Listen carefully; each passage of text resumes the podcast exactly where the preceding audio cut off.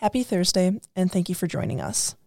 This month, the team at In the Know has been following the George Floyd protests and the history of police brutality in the Twin Cities. Now, we are looking towards the future. Reporter Megan Germanson has the latest on what we can anticipate from the legal battle to come.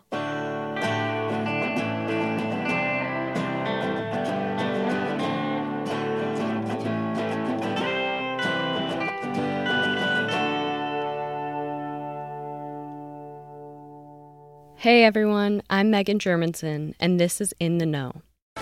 The former police officer accused of second degree murder in the death of George Floyd will appear virtually before a judge this afternoon. Derek Chauvin will need a lot of money if he wants to free himself before his trial. Bail was set at $1.25 million.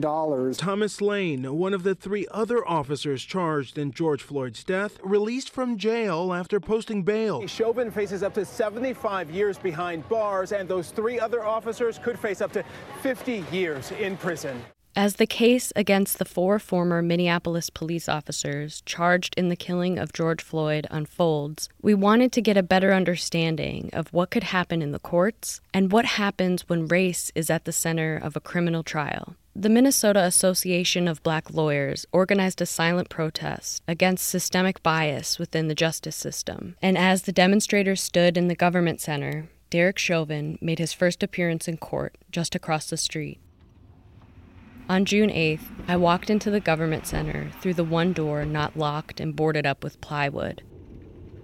As I made my way up an escalator to the main floor, directly in front of me stood a silent, socially distant crowd of lawyers dressed in black suits. The plaza, which is usually bustling with people, was silent and still. The sounds of quiet footsteps and doors opening and closing echoed through the space.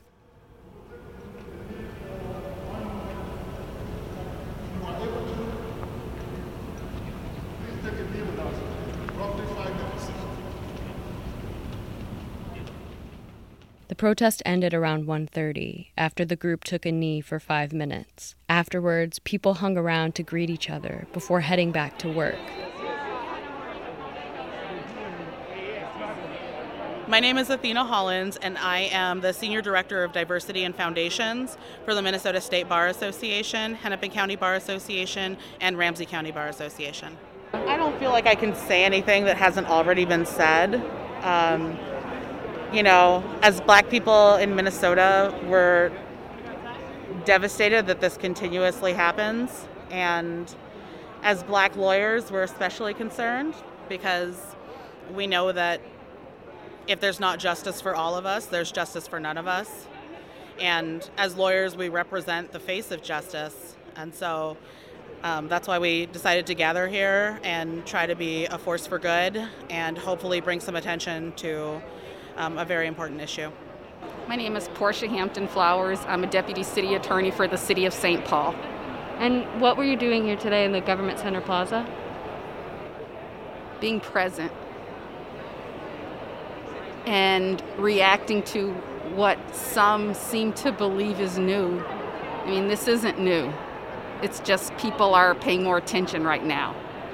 And as long as they're paying attention, I want them to think about things in a way that they haven't before. Which is, it's not about, you know, that one individual officer, it's about the laws that allow that kind of thing to happen. Outside of the government center, kitty corner from the building's outdoor fountain, I could see a crowd of reporters surrounding Hennepin County Jail.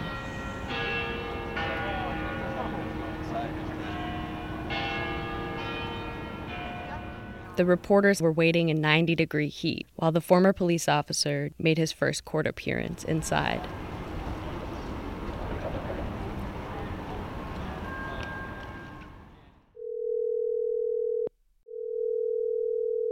Hello, this is Abigail. I spoke with Abigail Cerra, a commissioner on the Minneapolis Police Conduct Oversight Commission, to get some perspective on the George Floyd case and talk about how race intersects with the justice system. Well, um, this is probably going to be the hardest part of the interview.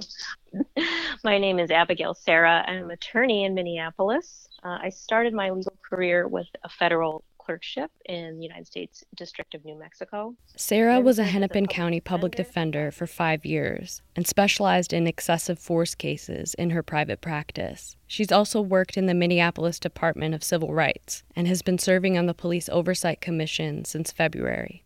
The Oversight Commission doesn't do uh, punishment or discipline or anything like that. Uh, the Oversight Commission looks at issues of policy, conduct, and related matters, but we would not make the decision of yes, that should be discipline or no, that should not be discipline. Would you say that police misconduct it's common in Minneapolis?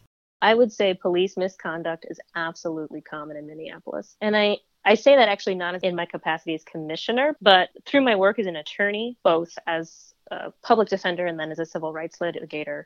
Absolutely no question. This is common. This is a pattern in practice. This happens virtually every day in the city. Can you talk about the most common types of misconduct that you've seen? The most common misconduct I see is racial profiling. I should say racial and ethnic profiling. Um, they tend to stop certain groups of people for certain crimes. They tend to pull over black people for virtually any traffic offense under the sun, as one example. And then I would also say that the most common is just excessive force, excessive to the matter at hand. For example, even if they had a legal reason to make an arrest, I have seen many, many cases where that arrest became much more violent and escalated than it should have been legally. And that disproportionately affects uh, black and brown suspects. Mm-hmm. So, for example, a fake bill results in a man's death. Yes, that is a perfect example. And I, I cannot figure out why they even showed up. The matter of passing a $20 bill is maybe a gross misdemeanor if they could prove that he forged it or knew it was forged, which is hard to do. Probably what it is is a $20 theft, which is actually a petty misdemeanor, which is a ticket. So I can't believe that two squads even showed up for that kind of call, much less that the initial officer on the scene ordered George Floyd out of the car at gunpoint when he was sitting in the car, not driving, not going anywhere, you know, obviously available to be questioned or to receive a ticket. It just escalated 10 times higher than it needed to be escalated. And then they killed him. Is it rare for officers to face charges or be convicted of in cases of police brutality? Yes, it is extremely rare for them to face criminal charges and even more rare for them to be convicted. Cerra said that one of the reasons why it's so difficult to prove that a police officer committed a crime of violence is because prosecutors have to prove a special kind of intent in order to convict the officer. And this sort of intent is different from what's needed to convict a civilian. What the judge would tell the jury is that police officers are allowed to use force, they get to do that. And when you're reviewing this case, jury, you're not using your 2020 hindsight and your ability to look at this from a distance and analyze the scene. No, what you are meant to do is go back to the moment of the assault or the killing and think about whether an objective and reasonable officer would see the force as justified. So that's a very different standard than just an average civilian because for one thing, police officers do dangerous work. That's just that's a fact and that is part of their job and that's in part why courts created this heightened standard around intent for police officers. Just it's the nature of their work. And that's what i think legal scholars would tell you is the difficulty. I think another difficulty is really just the culture of america and the way we place so much faith and credulity into police officers and prosecutors and uh, government agencies like that. It's very, very hard to tell a jury of 12 people this police officer is untrustworthy or unreliable or out of line or anything like that. I think just psychically that's a hard lift for for a lot of people that's changing, that's radically changing as we speak, but uh, it is still something that's different. We are raised and we are cultured to believe that police officers are more trustworthy than the average citizen and uh, more reliable and the law says they are justified in using force in a lot more circumstances so that makes it very difficult to prove that the use of force or the murder or the assault is unjustified in the case of a police officer on duty. And when it comes to the George Floyd case, Cerra said that the former officer's intent and state of mind will be significant factors during the trial. It's really going to come down to what the jury thinks the officer's state of mind was during this killing. And then, of course, that will apply to the other three officers as well, because aiding and abetting means that they intentionally aided, advised, um, hired, counsel, or conspired to commit a crime. So there's a very strong intention piece there as well. They had to intentionally help Derek Chauvin commit third degree assault, essentially, commit harm. Um, and then add on top of that intention piece that that special requirement that I told you about for police officers, which is at the moment that this is happening, whether an objective and reasonable officer would see this force as justified. So you can see where what's going on in the officer's head really becomes the turning point of guilt or innocence in this case. The cell phone video of George Floyd's killing seems to present clear evidence as to what happened that day. So I asked Cerra how videos of police brutality actually play out during a trial. Well, let me let me just start by saying that trial is not a place for absolute truth and reconciliation. That's not what really happens at a criminal trial. There are lots of restrictions, um, evidentiary restrictions, constitutional restrictions, what piece of evidence can come in, what not, how much weight you can give to a certain piece of evidence. You know, there, there's just a lot of instructions around that. So it's going to look and feel very different different than watching a video and then making a decision based on what you see on the video. George Floyd's killing has sparked nationwide protests that have garnered a lot of media attention, which, according to Cerra, could complicate the jury selection process. Uh, you have to find a jury, 12 people, probably two or three alternates, so let's just say 15 people, that uh, are have no predetermination, pre pre thoughts, pre um, decisions about this case. Um, they're totally impartial. They'll listen to the facts as presented, excuse me, listen to the evidence as presented and make a factual finding um, as to what they think happened, and they will vote guilty or not guilty based on the instructions from the judge. Now, I think it's going to be incredibly difficult to find let's say 15 people who haven't heard about this at all and have no sort of preconceived notion of what they think should happen. None. I think it's also going to be very tricky talking about other kinds of prejudice and bias that could that could uh, come in. I think race is going to be really at the forefront of this trial. I think it's going to the prosecution is going to use race to talk about the officer's intent and his bad intention and how he overreacted and was not justified or reasonable. And, um, you know, I, th- I think that's going to be a really primary issue in the trial. So the jury is the defense attorneys and the prosecute uh, prosecutors are both going to want to ask questions about race. Um, now, what I can tell you is a lot of judges don't allow that in in other kinds of criminal cases. They don't want you to talk about race. In 2015, Cerra was working as a public defender when Jamar Clark was killed by Minneapolis police officers. Just days after the killing, Cerra was questioning a pool of jurors for an entirely separate case, but could hear the chants of protesters while they were in trial. And you could hear chants, Black Lives Matter, Black Lives Matter, up in the courtroom where we were. Uh, so I just thought I would ask the jury, you know, the jury pool, do you have any thoughts about Black Lives Matter? What does that mean to you? You know, that kind of thing. Uh, and the judge said no. The judge said I wasn't allowed to ask that question or to pursue that line of questioning at all. So I never did. I never talked to that uh, pool of juries. I have no idea how any of them felt about it. Um, and that actually went to the Court of Appeals, and the Minnesota Court of Appeals said that the judge was uh, that was an appropriate ruling by the judge that he didn't have to let me ask that question, uh, and the conviction was sustained. Uh, excuse me, conviction was affirmed.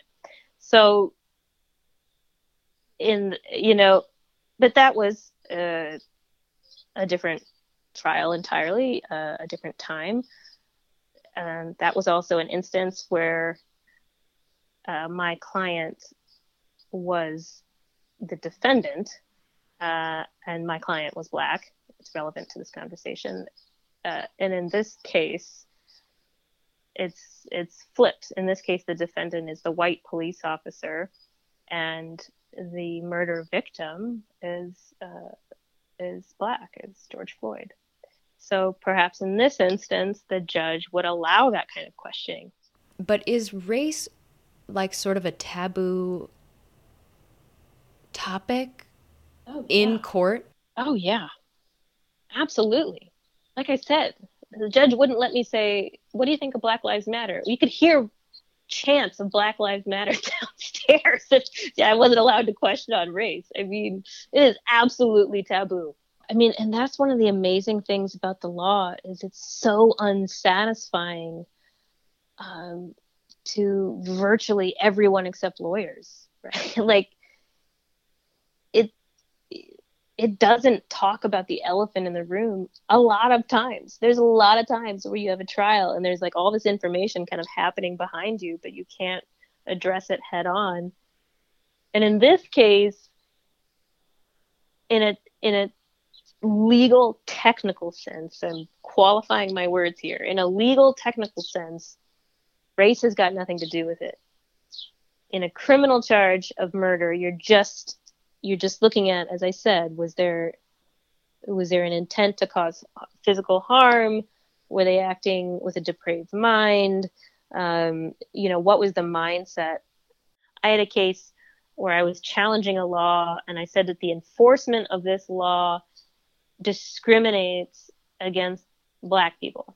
So like the words of the law don't say like black people are guilty, white people are innocent. Like that's not what the words of the law say, but in enforcing it, the reality is that it's only enforced against one group of people and it's never enforced against the other group of people.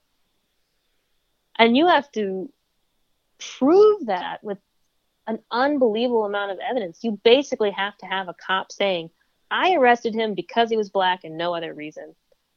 And obviously, no one is going to ever say that. That's not like that's not the way racism expresses itself in the United States. Racism expresses itself in much more insidious, systemic ways.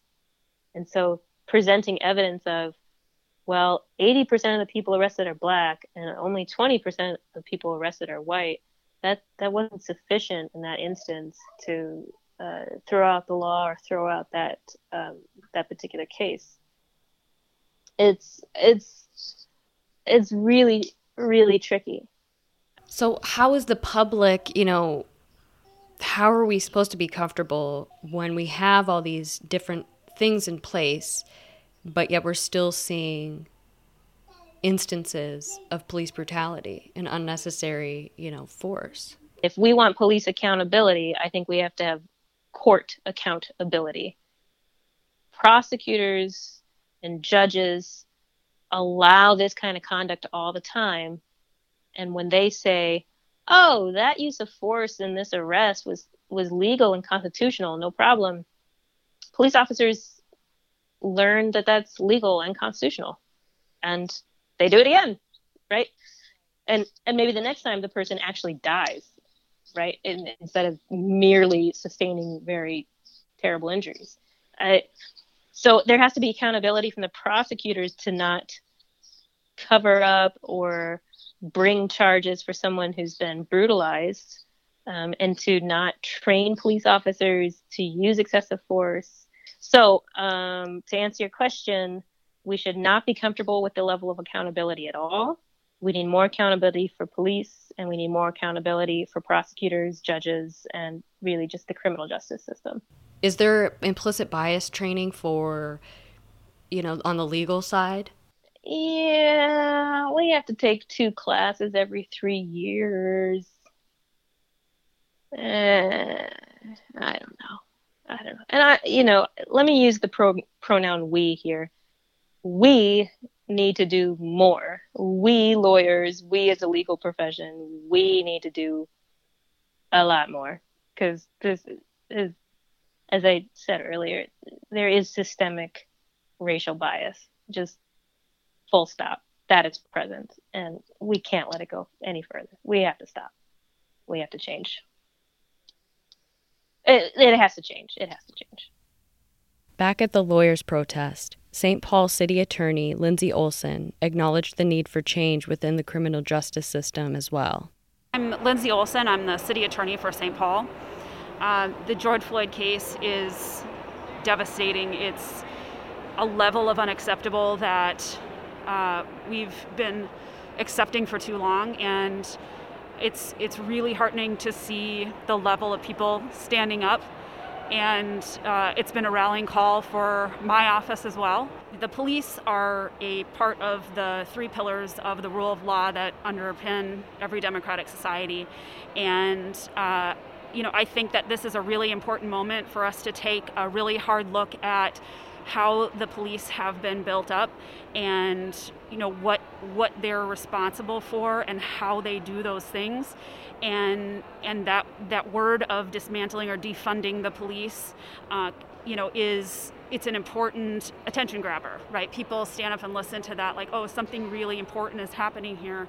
Um, and and the ideas, if you look at, I think it's really important to educate yourself and look at what that really means when we're saying that, when we're talking about shifting not only the way that police do their jobs, not just use of force, not just those pieces that we're used to, um, that people say it's just not enough, it's not working, but going an additional step to look at re readjusting, remaking what they do in our society to keep everybody safe uh, in an equitable way.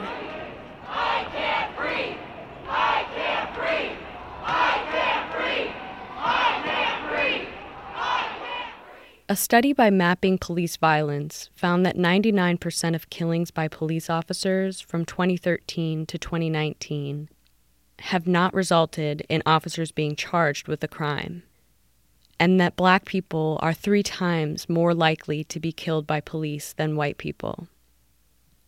Although race may not be explicitly acknowledged in court, it is undoubtedly at the center of many police brutality cases, and it is at the center of the George Floyd case.